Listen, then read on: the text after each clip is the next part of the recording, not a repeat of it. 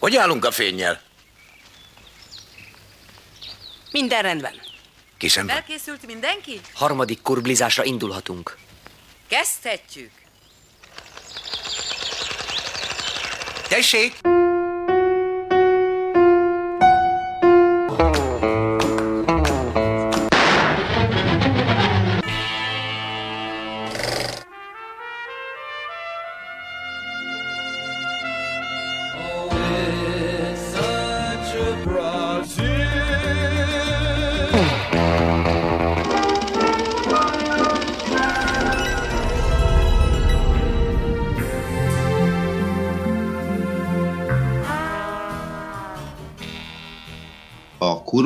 Mai 18. filmkultúrát ápoló adásával átmenetileg befejeződik az a sorozat, melyben betekinthettünk a 60-as évektől induló új hullámos európai modern filmművészetbe.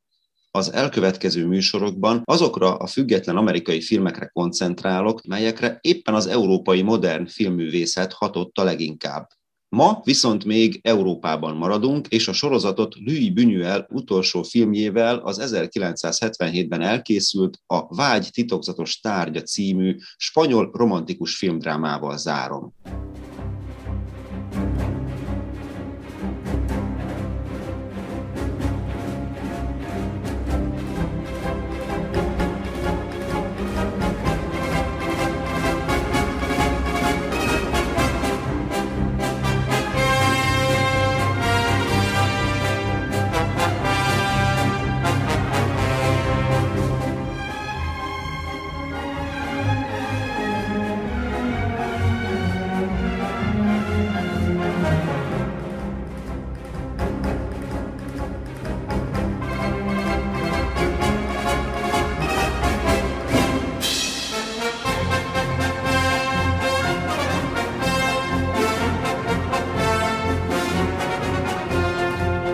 Kedves Kurbli Rádió műsor hallgatók, a mai adásban Horváth Sárával fogok beszélgetni Louis Buñuelnek a Vágy titokzatos tárgya című életművében legutolsó helyen álló filmalkotásáról. 1977-ben készítette ezt a filmet.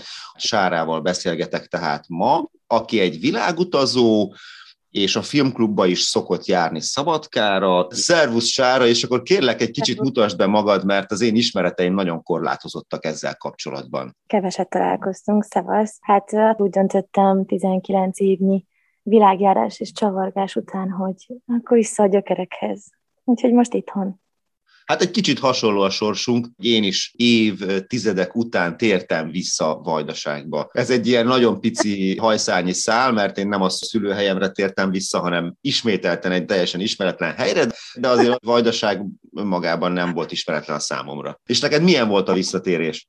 Ú, hát ez még tart, ez tart, azért ez óriási nagy változás, óriási különbségek vannak a, uh-huh. a maga bájával Balkán az nekem így, így ahogy van, így hiányzott. Igen, és mióta vagy itthon? November 1 óta vagyok itthon, és már új nevem is van, Szombati Sára. Egyébként a lánykori nevem az a Horváth Sára. Elnézést, akkor Szombati Sárával beszélgetek a mai rádió műsorban. A Szombati vezetéknév, az honnan jött? Hát a férjemtől. Az utazásnak ez is része szerintem, hogy ilyen utazásokat is teszünk, és visszatérünk egy teljesen, tényleg vissza az alapokhoz. Úgyhogy nekem Balkán ezt jelenti, hogy a visszaszokás ennyiben nem sokkoló, mert a legegyszerűbb a saját nyelvemen, a saját nyelvemen minden értelemben, a saját rezgésemen vagyok, úgyhogy ennél szebb nem is volt szerintem még soha.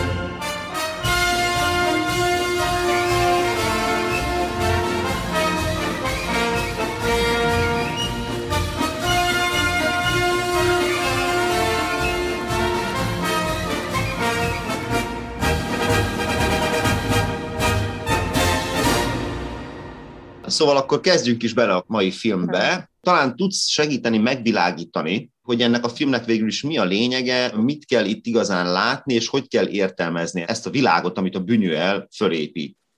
Igen, nekem ő a második Buñuel film, amit láttam is teljesen ellentéte az elsőnek. Számomra sokkal fogyasztható film volt ez. Bár megmondom, hogy a második nézésem volt szerelem igazából. Az első film még túlságosan rengeteg szimbólumot dobált az arcomba, második nézésre már élveztem. Jobban bele tudtam folyni a karakterekbe, és akkor kezdtem el igazából látni ezt a dominancia harcot, ami először igazából csak egy ilyen macska harcnak tűnt, és második látásra sokkal cizelláltabb volt, és jobban éreztem, hogy miért dob be bizonyos szimbólumokat ennyire erősen. És akkor már élvezhetővé vált, akkor már fel tudtam én is ülni arra a vonatra, és én is tudtam élvezni a történéseket. Igen. Ugye a bűnjöli szürrealizmus nagyon erős szimbólumokat használ általában egyrészt. Másrészt ugye a vált titokzatos tárgya, a nő tulajdonképpen, a Fernando Rey, a Don Mathieu alakította férfi főhős, idősebb férfi karakter, jómódú nyugat-európai, aki így reális világtól eléggé távol áll, sőt az látszik, hogy ez a, ez a világ, ez most már teljesen a nyomában van. Tehát nem tud elrejtőzni a valóság elől, nem elég, hogy ugye Párizsban robbantanak, itt a film elején, itt ebben a tengerparti millióben is egy robbanás történik, tehát a terrorizmus, a valóság már mindenhol utoléri. És akkor ugye ez a nő, női karakter, akiből a filmben tulajdonképpen kettő, tehát két színésznő játszik egy szerepet, és ez is azt sugalja, azt erősíti, hogy ez a Don Mathieu olyan valaki után epedezik, akit nem is ismer, aki valószínű tényleg soha, de soha nem lesz az övé. Abban teljesen egyetértek, hogy ő a valóságtól elrugaszkodott. Ez a, ez a fejebb osztályok kifigurázása, ez azért egyértelmű volt, és az, hogy mennyire nem érzi a pozíciójában, a társadalomban elfoglalt pozíciója miatt vakká teszi ilyen helyzetekre, amit egy, mondjuk egy dolgozó nő, legyen az, hogy dolgozó nő, vagy egy modern nő, aki most itt Koncsita, uh-huh. megtestesít, és zsigerien érez. Tehát ő ettől teljesen vak. Igen, ezt én is így láttam, és ez a, még, még vírus is volt, második hallásra, megnézésre, mert már a vírusveszélyt is hallottam a rádióból kiszűrődni, hogy még vírusveszély is fenyegeti a világot, ha nem tudom, ez meg volt, és ott mondták, hogy éppen kutatják az ellenszert a kutatók, ó, mondom, pompás, ott is volt világvírus. Igen. Úgyhogy mindentől retteg, mindentől retteg, mert pont ez a, a burzsóá adta előjogok, ezek adottak, ezt ő is pontosan tudja, és ez mindig elveszíthető. Úgyhogy ez benne van, igen. Ezt én is teljesen uh-huh. éreztem. A két színésznő, ez egyszer tetszett, egyszer nem, csak azért tetszett, mert mindkét nő fantasztikusan gyönyörű, úgyhogy öröm volt őket nézni, de nem, nem tudom, még mindig nem jöttem rá, hogy miért kellett. Értem, hogy ő próbált itt ilyen extrémákba menni, és akkor a nő, aki ez a kicsit ilyen liliti, démoni alak, ez a bibliai lilitás, és aztán meg az Éva, a kvázi első nő. Tehát, hogy ez a ez nagyon-nagyon mhm. sarkított volt számomra ez a két női karakter. Igen, hogy az egyik a szűzies, a, ugye az egyik a szűzies, a másik Igen. pedig a kurvás. Nagyon bibliai volt, én nagyon leegyszerűsítő a női szerepeket tekintve, és ez egy kicsit zavaró volt, de lehet, hogy pont ez volt a lényeg, hogy sokkoljon, akkor meg sikerült. Eszembe is jutott egy párhuzam, mert azért a filmtörténelem is ismétli magát. A David Lynchnek a Lost Highway útvesztőben című filmjében, ott is van egy ilyen törés a filmben, és ott is az egyik karakter átalakul egy másik karakteré. Tulajdonképpen mm. teljesen két külön színész ját. Na mindegy, ez csak egy ilyen zárójeles gondolat. Az útvesztőben nem tudom, hogy hasonló volt-e az indítatás, a, hogy széthasítsuk ezt a karaktert, vagy ez csak az eszköznek a párhuzama, hogy, a, hogy két nő vagy két szereplő játsza ugyanazt. Ez egy távolibb hasonlat, inkább csak a, a szerkezet, meg a struktúra. Hát igen, nagyon, nagyon necces, nagyon-nagyon, ez a része volt, amin igazából oda-vissza csárdásoztam, hogy, hogy hogy is látom én ezt, mit is érzek, és mindig kicsit mást, és már mikor harmadszor kezdtem el nézni, akkor is ugyanez volt. Tehát nem igazán csillapodott, sőt, azt éreztem, hogy egyre leegyszerűsítőbb, egyre inkább mint egy kicsit naív lenne. Lehet, hogy ezt most nem szabad erre mondani, hogy talán a nők az életében nem voltak annyira, hát nem tudom, nem hatoltak át a lelkén, vagy nem hatoltak bele, hogy mondjuk meglásson betületeket is, ne csak egy egyszerűbb ilyen pusztító, meg a befogadó, ez az egyszerű principiumokban gondolkodás. Igen, az a helyzet Bünyellel, én kettő dolgot szétválasztanék. Bünyel az nem igazán avantgard filmeket készít, nem az avantgard szemszögből, nem az avantgard álláspontból indul ki. Mm. Ő nem feltétlenül saját magáról beszél. Ő nagyon-nagyon benne marad ebbe a, tulajdonképpen ebben a mainstream filmszerkezetben is, és akkor azt belülről próbálja kiforgatni, és kifigurázni, és stb. Tehát én, én nem feltétlenül gondolnám azt a Don Matthew karakterére, hogy az a Buñuelnek az azonosulása. Úgy gondolom, hogy ő ezen belül inkább csak a kritikájával akarja illetni ezt az egész világot. A Buñuel nagyon intellektuális pasas lehetett, és, és tényleg a legnagyobb művészekkel volt együtt. Az oké, okay, hogy Bünyelt is lehet kritizálni, és pont ebből az aspektusból, amit te mondtál, már hallottam kritikát, hogy valaki nem annyira kedveli már a Bünyel filmeket, mint annó.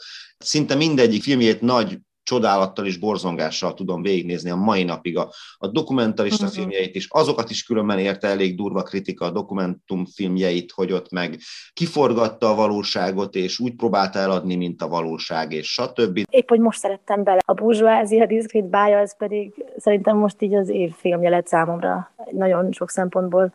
Azt is most nézted? Igen, most néztem, és oda voltam érte. Na, ott az első perctől az, az nagyon-nagyon bejött. A szabadság fantomját is láttad?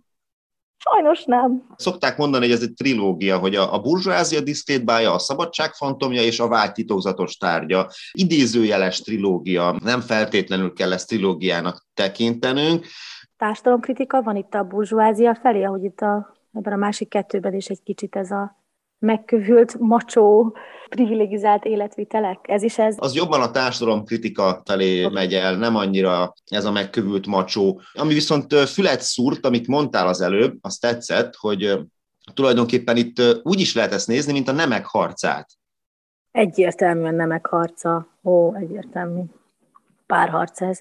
Számomra ez egy egyértelmű szadomazó kapcsolatnak volt egyébként leírás, tehát egy, egy mintapéldája Uh-huh. Úgyhogy egyértelmű volt a végére már, hogy itt egyik, aki a kint élvezi, a másik, aki a kint élvezi adni, és ez egy pompás tánc volt végig a filmben. A Don Matthew-nek a kivetült vágya nem tud megvalósulni, soha nem tud beteljesülni, tényleg hát ez, ez egy, egy szörnyű érzés lehet, az biztos. És akkor ez ugye szimbolikusan is visszajöhet akár magára a burzsóáziára, meg az egyszerű hétköznapi polgárságra mondjuk, a valóság és a teljesen urokban élés közötti konfliktusra.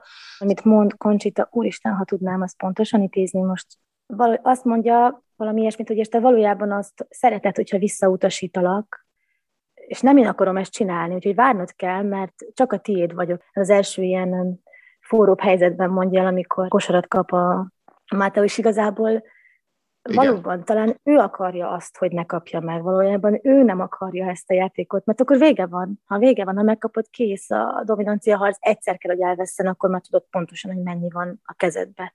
Úgyhogy nem kaphatja meg, amit akar, nem is akarja megkapni, amit akar. Tehát én, én inkább így látom, mhm. sőt, amikor először megtámadják ott a parkban, akkor is utána azt mondja, hogy nem ért még ilyen kellemes támadás. Igen, ez volt, ezt mondta a Koncsitának. Tehát, hogy ő valójában azt a kis fájdalmat, amit ilyenkor Koncsita rá tud szórni, az, azt, azt szerintem ő finoman fölnyalja és nagyon élvezi. Tehát a férfi udvarlásával kapcsolatos egyik principium, férfi aznak mindig ugrálnia kell, és mindig nyomulnia kell, mert ugye ő neki kell kifejeznie azt, hogy ő, ő, ő megpróbálja meghódítani a nőt. A nők meg ugye ezt fordítva, tehát a nők meg kell, hogy egy kicsit vágyják ezt, hogy akkor őket meghódítsák. Erre vágyik a nő, ami a címben van. Mi szeretnénk a vágy tárgya lenni, csak kimondani ma, hogy tárgyiasítunk valakit, ugye ez, ez ma ilyen negatív, de igazából a vágy tárgya az mindig a nő volt, és egy nagyon vonzó dolog egy nő szemszögéből, még akkor is, hogyha pikás, és ma egy kicsit talán nem PC, de... Igen, megint azt, hogy a valóságról beszélünk-e, vagy az ideáinkról. Az, hogy a női test mondjuk degradálódott az évtizedek során, annak is megvan a létjogosultsága, igen. Meg a gitár. Például a, a magát gitárhoz hasonlítja ott, amikor megkapja ezt a kis lakást, és ez az én gitárom, vagy az én hangszerem, és úgy játszom rajta, hogy én akarok. Olyan alkupozíciója van igazából, és a teste az egy, az egy, az egy hatalomnak a forrása, hogy a férfinak a pénz, ami kimeríthetetlen, hát a nő női szexualitás is pont ilyen kimeríthetetlen, hogyha ilyen nagy erővel érkezik az ember életébe, akkor ellenállhatatlan. Érdekelne, hogy te mit gondolsz erről a zsákról, mint szimbólumról, ami felfeltűnik, és a végén fölrobban. Zsák?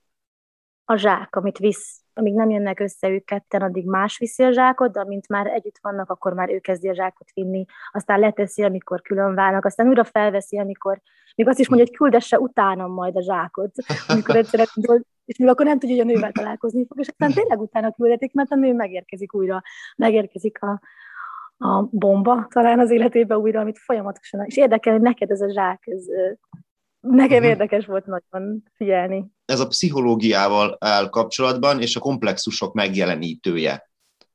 Aha hogy ott tulajdonképpen a problémák, a komplexusok, az elfolytások, a mindenféle pszichológiai zavarok, amik tulajdonképpen abban a zsákban vannak benne, amit az ember folyamatosan cipel magával körülbelül, illetve hát ahogy a filmben is, hogy egyszer leteszi, egyszer, egyszer így, egyszer úgy, de, de valahol mindig, mindig, mindig újra visszatér a zsák is. A szürrealizmusban benne rejlik az, hogy ki tudja fejezni a film nyelvén azokat az elvontabb pszichológiai tételeket, melyeket különben a filmművészet nem tud kifejezni a klasszikus filmnyelven. Bünyőjel meg tudja jeleníteni ezt akár elvontabban, akár direktebb módon. Direkt módon például akkor, amikor a burzsázia diszkrét bájában megjelenik ott az étteremben a, a halott katona, hát azt mindenki mm-hmm. tudja rögtön, hogy az ott nem a valóság. Mert tudjuk jól, mm-hmm. hogy a mhm. halott katona az nem kell föl, zombik nincsenek. Aztán meg amikor bemennek a ravatalra, még a film elején, ahol az étteremben ugye a függöny mögött ravataloznak, mhm. mert meghalt a tulajdonos, az meg egy extrém helyzet. Az a valóságban előfordulhat, de nagyon ritka. Tehát szinte szürreál. Na, na ennyi, ez a különbség, hogy a bűnöl mind a kettőt meg tudja mutatni a film nyelvén. És ez már itt átvezet ebbe a pszichológizáló dimenzióba. Értem. Köszi a véleményt. Igen. Na, ennyi. Köszönöm szépen, hogy rávilágítottál egy olyan világra, amit talán nem is kukkantottam volna be, ha most nem mutat rá, úgyhogy köszönöm szépen ezt a sok élményt.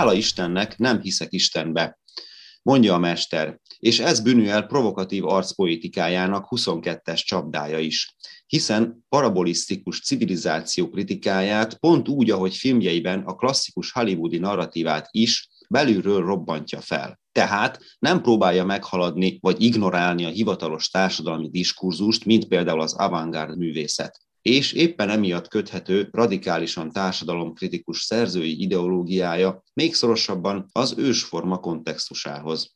A modernizmus késői szakaszában alkotott filmben a klasszikustól alig eltérő formanyelv a klasszikus elbeszélés szabályait új perspektívába helyező többértelmű játékkal és szarkasztikus fekete humorral párosul. Így jutnak kifejezésre a rendező állandó toposzai, a beteljesíthetetlen vágy és az őrült szerelem, mint bünüeli szürrealista vezérmotívumok.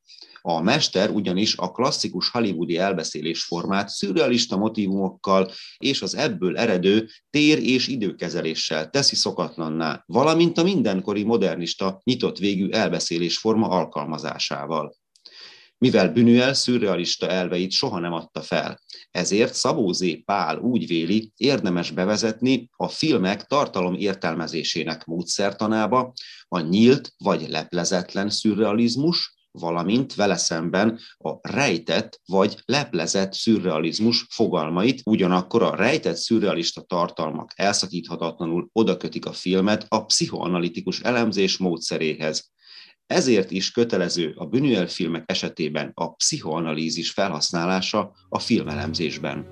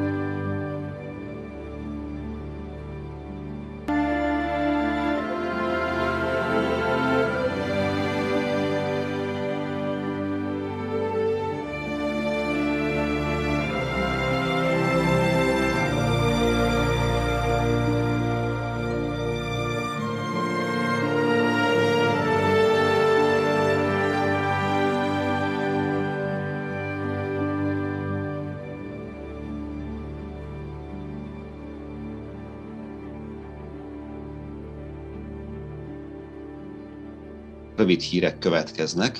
1906-ban ezen a napon született Trauner Sándor, azaz Alexander Trauner, magyar származású francia festőművész, grafikus, jelmeztervező és Oscar Díjas díszlettervező.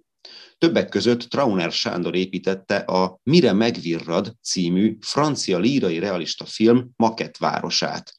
A Marcel Carné által rendezett filmet megnézhetik azok, akik ellátogatnak a Szabadkai Kurbli Filmklub jövő heti vetítésére. A mozi Szabadkán a vasútállomásnál a Bósze Milicjevics egy szám alatt található. A szeptember 8-án, szerdán este 8 órától megrendezett filmvetítés jó alkalom arra, hogy megemlékezzünk Trauner Sándorról, és megismerjük díszlettervező munkásságát. Como la farsa moneda que de mano en mano va y ninguno se la queda que de mano en mano va y ninguno se la queda.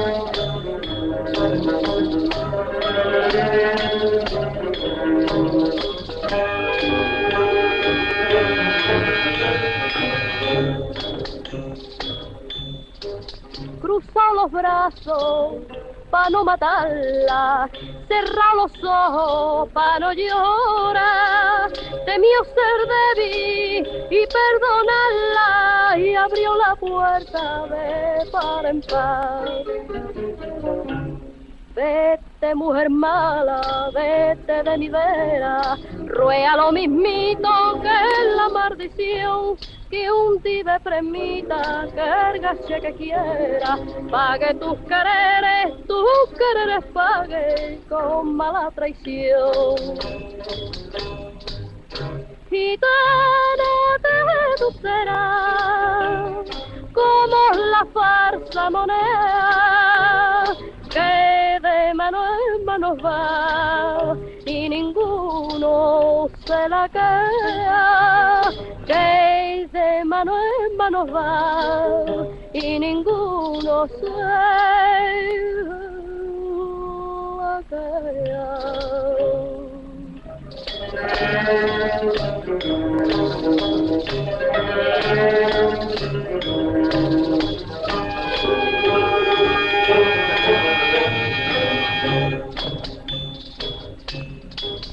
Beso los negros, zarcillo fino, que allí dejara cuando se fue y aquellas trenzas de pelo endrino que en otro tiempo cortó.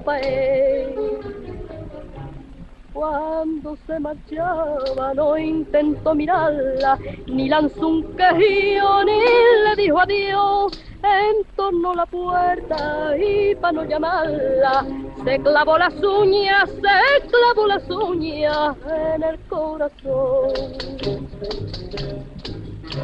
Gitana como la farsa moneda que de mano en mano va y ninguno se la queda que de mano en mano va y ninguno se